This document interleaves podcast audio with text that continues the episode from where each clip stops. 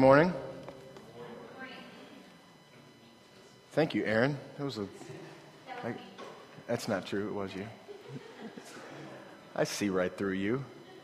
Um, if you have your Bible, uh, we're going to be mostly in John 6, but uh, turn to John 4. Um, the book of John, I, I think it's, it's, a good time for us as we engage this miracle. It, it's a good time for us to kind of reflect on the things that have happened in the life of Jesus and the disciples uh, in the last week or so. But not the last week or so, since like May of 2017, but like their last week or so. Um, uh, so the book of John is a biography about Jesus with a very specific purpose. John, at the end of his, at the end of the gospel, says, "I've written these things so that you might know that Jesus is the Messiah, and that in believing you would have life." So the point that John writes, both to his audience that, he, that, that was the original hearers, the people that he was writing the book to, and for us, and to some degree, those people that are in the stories, the point of everything that's happening is that we might believe that he is the Savior, the Messiah, the one that Jesus has, or God has appointed from long ago to come and save a people to himself. This is the point of every story that is relayed in the Gospel of John, is for that, that we might come to that realization. So, as we begin today and as we think today, I want to put our minds in the, like, let's see, let's view this miracle, let's view the last week that's happened in their, these lives from the perspective of the disciples. Because I think it does us good to do that, but also we can put ourselves in that place. All right? We are disciples of Christ. So, all of these things that are happening, I think that, that Jesus has something to say to us today. I think that Jesus has something very specific to say to you today. Um, and it does us good to look at the whole of what's happening. So, we're going to, I know that Kelly just read like four or five verses, but we're going to go through chapters four, five, and six today um, and breeze through four and five and then get to, to six and land there for a second. But I, I really, I really want us to connect foremost with, like, I think we do a, a, a bad job in the American church in compartmentalizing the stories that are happening in Scripture. And these miracles, we, we've studied each of them on a, on a Sunday. So one miracle one Sunday, and one miracle the next Sunday, one miracle the next Sunday. But these miracles that have happened have all come in, in a very short period of time. And, and the last few miracles and the last few things that have happened have all come within just a few days of each other. And so I want to dive deep into this and consider all of the things that have happened in the last few days to and around the disciples to create the climactic moment at, that, that Kelly just read from. So, John 4, we're going to move quickly here. John 4 is the woman at the well. In the story of the woman at the well, Jesus sends his disciples out into the town to go and buy food so that he can have a, a, conversation with a Samaritan woman, which is two major strikes culturally. There are big cultural walls that have been built between the Jews and the Samaritans. The Samaritans, Jews hate each other. There's a lot of deep seated uh, ancestral racism that's involved between Jews and Samaritans. And so Jesus wanted to engage with this woman, and so he sends his disciples off so that there are no cultural barriers between Jesus and this woman. Secondly, she's a woman, so he's not supposed to talk to her. And so he engages with this woman in a deep, profound way, and, and he cares about her. He shows great compassion on her, but he calls out her sin, and she's changed in an instant because of the, the engagement that Christ has with her. And then uh, I want to read uh, a couple of specific verses that, uh, that Jesus kind of kind of lays out, and the disciples back as a part of, of this conversation. Verse 27 Again, the disciples have been away, and Jesus had this conversation, changed this woman's life, changed this woman's eternity, changed her reality. And the disciples come back, and this is what happens in verse 27. Just then, and just then, he's just said to her, I'm your Savior, I'm your Messiah, the one you've been looking for, I'm Him. Right after that moment, the disciples come back. They marveled that he was talking with a woman. Think about that they marvel at the fact that Jesus is talking to a woman. What, like, a person's reality has just changed. You ever walked into a room where there's been like a really intense conversation happening? And then you're like, hey guys. oh, something, something's going on here. And that's what happened for the disciples. And, and, you know, some of you are smiling in the middle of that, whatever, but, but like, I, I want you to get into the mind of the disciples. There's some crazy stuff that they've never seen happening. They've never seen a Jewish man talking to a Samaritan woman. It's never happened for them. And not only that, they've never seen this sort of sexism and racism walls being torn down and, and Jesus engaging this person. But when they walk into the scene, they're, they know that something profound has just happened there.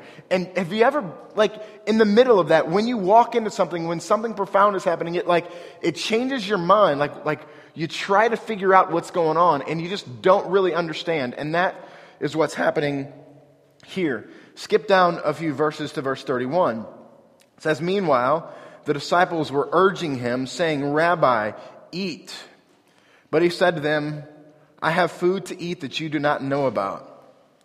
And the disciples said to one another, Has someone, anyone, brought him something to eat? No, nobody had brought him anything to eat, but he's got something more important than food. And so now, get into these, these people's minds. They don't, like, cultural walls are being torn down, lives are being changed, eternities are being changed, and they walk into that, and then they say, Jesus, you need to eat something. He's like, you guys just don't understand.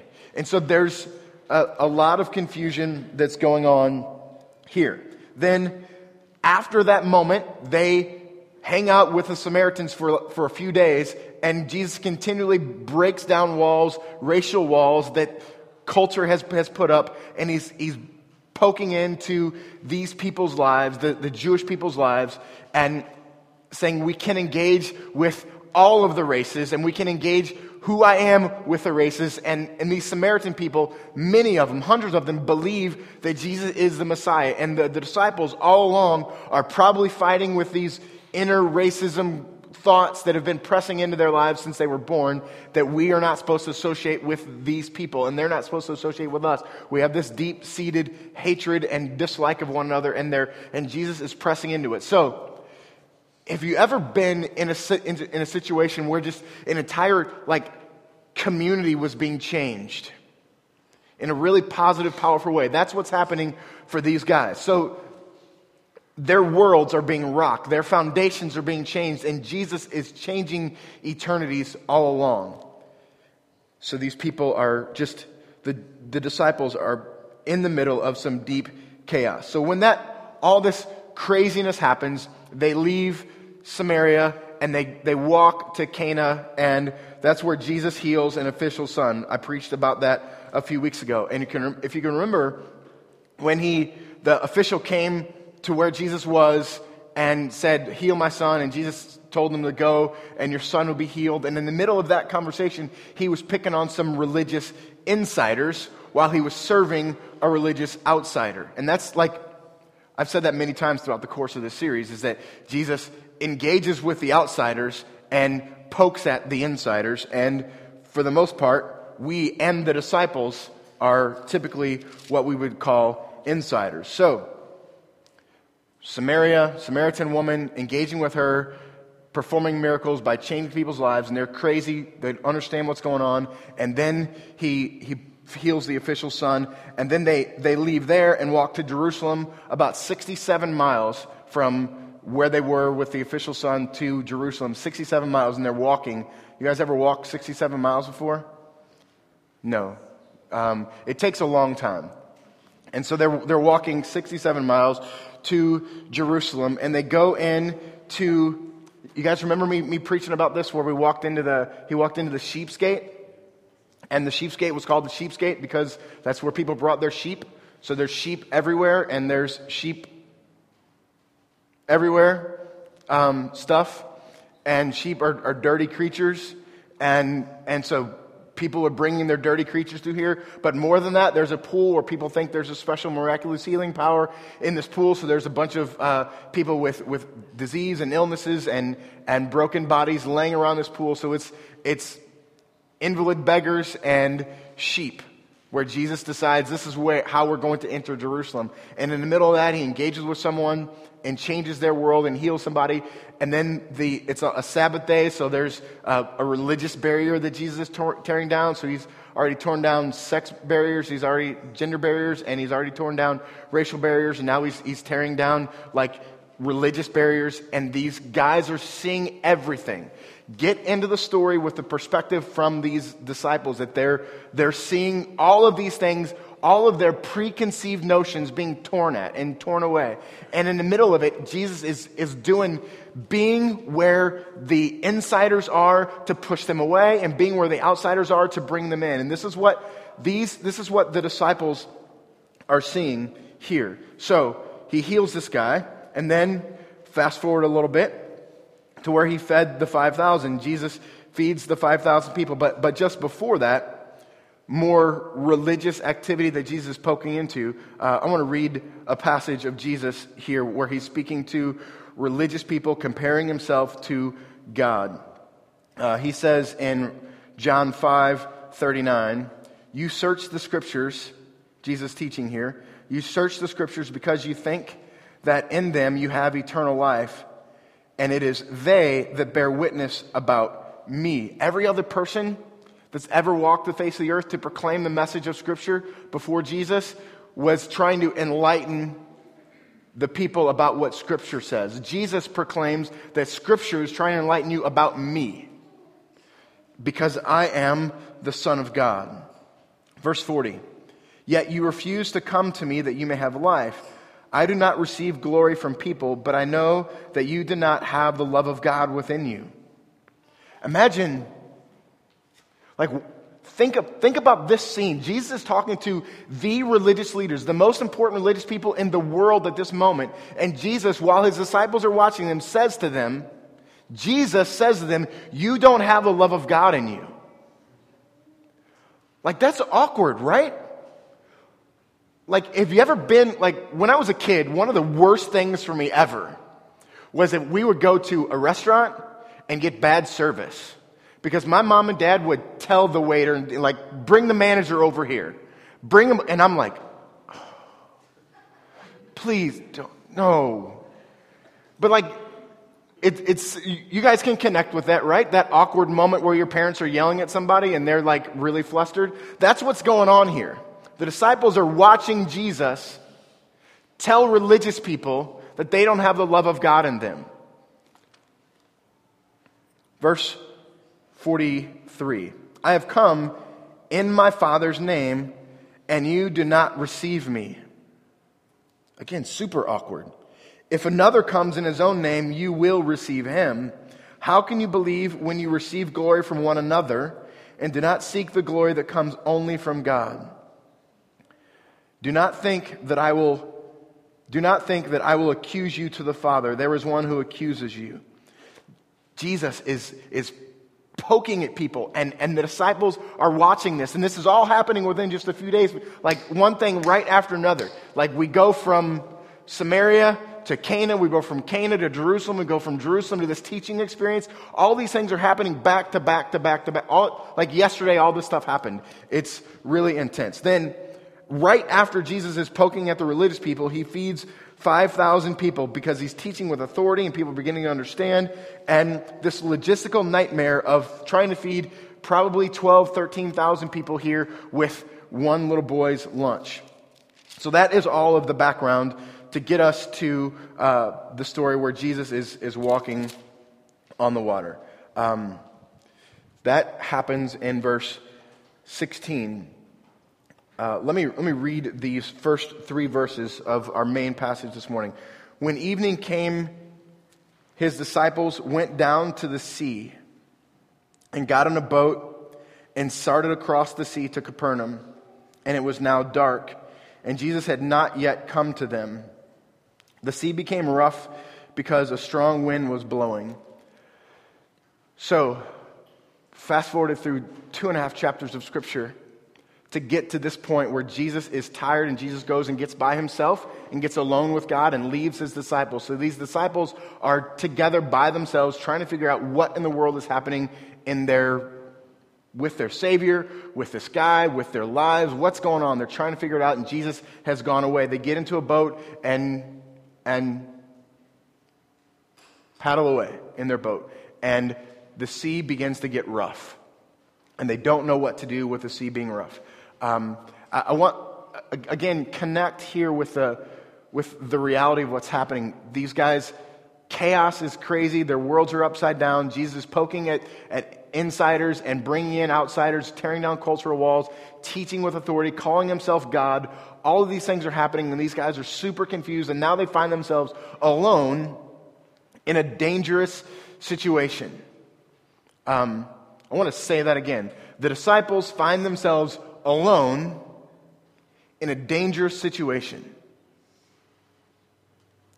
Think for a second. Here's where I want to insert us, ourselves, into the story. We are disciples of Christ. We are these 12 guys. And they find themselves alone in a dangerous situation.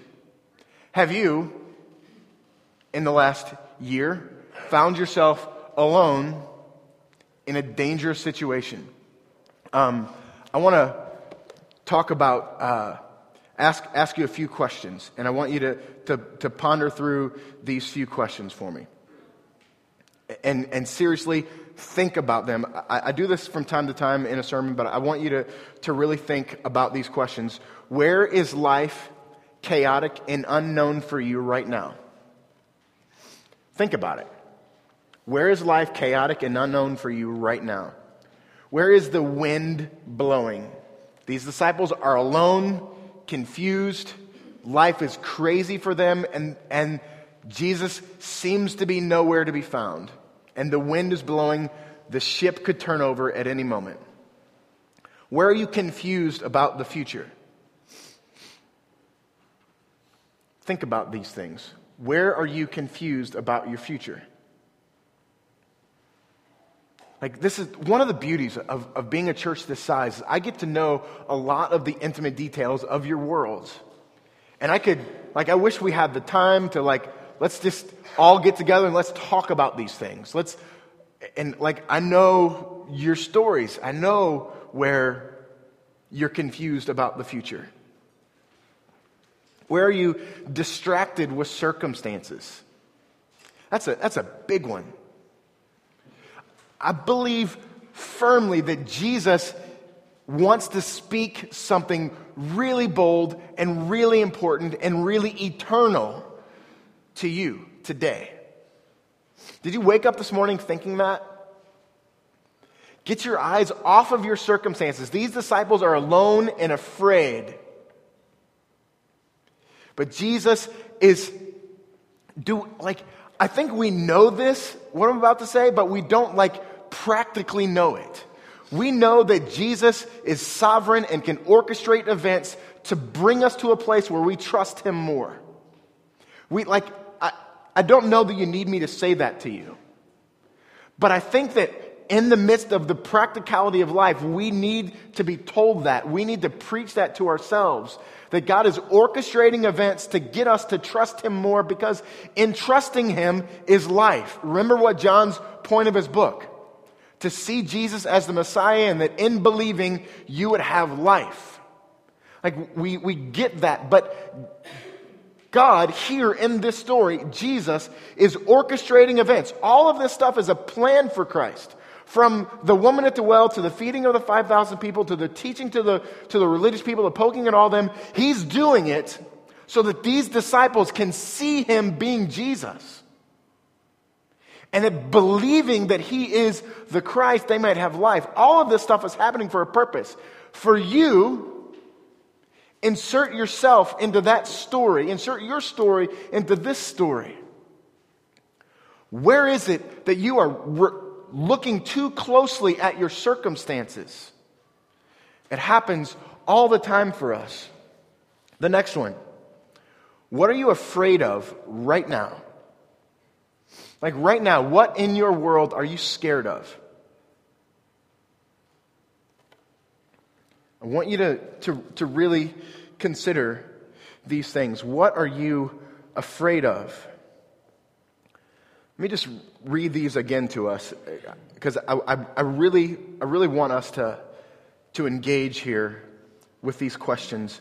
Where is life chaotic and unknown for you right now? If we could read your journals, what would they say? Where is the wind blowing for you? Where are you confused about the future? Where are you distracted with circumstances? And what are you afraid of right now? With that in mind, verse 19 when they had rowed about three or four miles, they saw Jesus walking on the sea and coming near the boat, and they were frightened. I've never understood this verse. His disciples scared and alone. I would think that when they saw Jesus, that would bring excitement to them, that would bring peace to them. But they're afraid. I don't, I don't know why. I don't have some deep exegetical ex- explanation about why these guys are afraid. All I know is what these guys have experienced in the last several days and what they've experienced in the, the last several hours. And here they are, freaked out, nervous, scared, chaos, paying attention to their circumstances, and they look up and see Jesus, and fear is their emotion. And then I, I consider, I try to put myself into that as a disciple of Christ. I try to put myself into that situation and understand when chaos abounds and when fear abounds, even when I see Jesus, I'm still worried about my circumstances. I'm still worried about what's going to happen to me here in this moment instead of seeing Jesus. here comes the punchline. Verse 20. But he said to them, It is I, do not be afraid.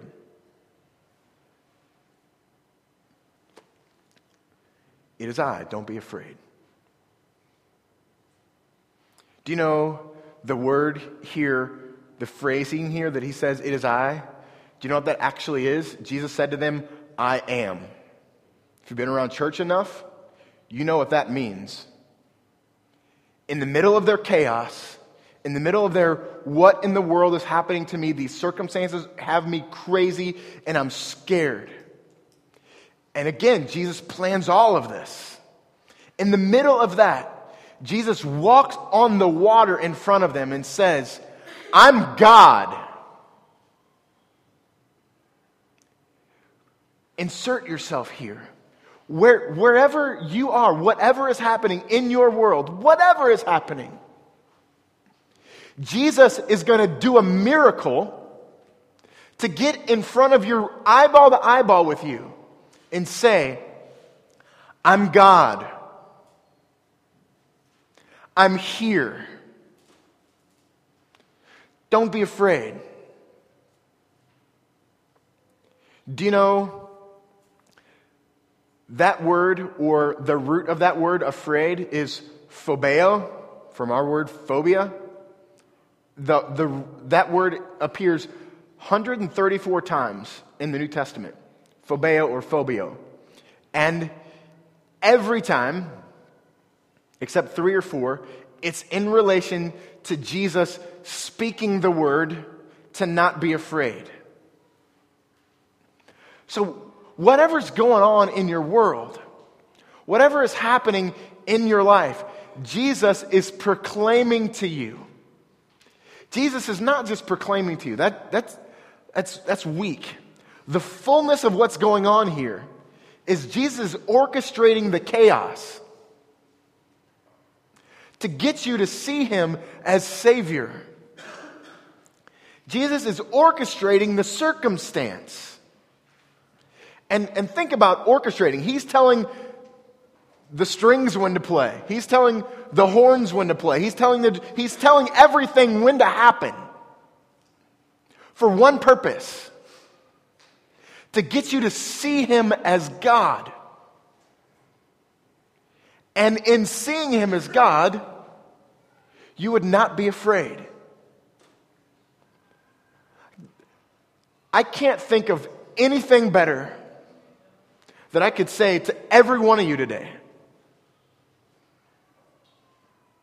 that the creator of the universe, Jesus himself,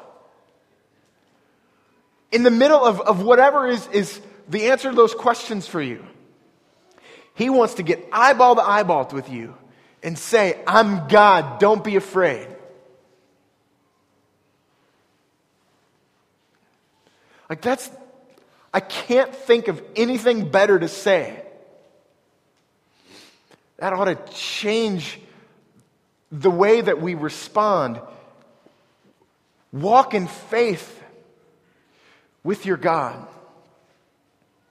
He has, like, the point of, of Jesus coming to this earth was to, to live a life perfectly and die a death that deserved to be ours so that we might have relationship with him. But all along the way, on the way to that destination, that ultimate destination, Jesus is doing things that we've studied this morning. In 4, 5, and 6, he has, he has taught people, he has healed people, he has performed miracles, and he has led his disciples to this place. Jesus is on a mission, but living out of his character the whole time.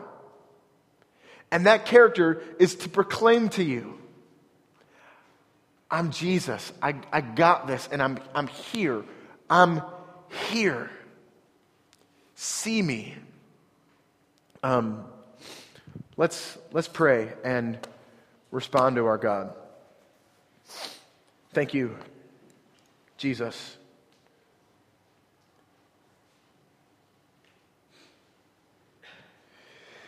For engaging in our lives. God, I pray now for faith that we would trust you. God, I pray that this miracle of Jesus walking on the water, that we would not be so consumed with the physical act as much as we are consumed with the spiritual act, that our Savior cares deeply about us and engages with us with this simple phrase It's I. Do not be afraid. God, would you minister your Holy Spirit to us to come to grips with, with that reality, God? To look to you and in looking to you, we would not be afraid.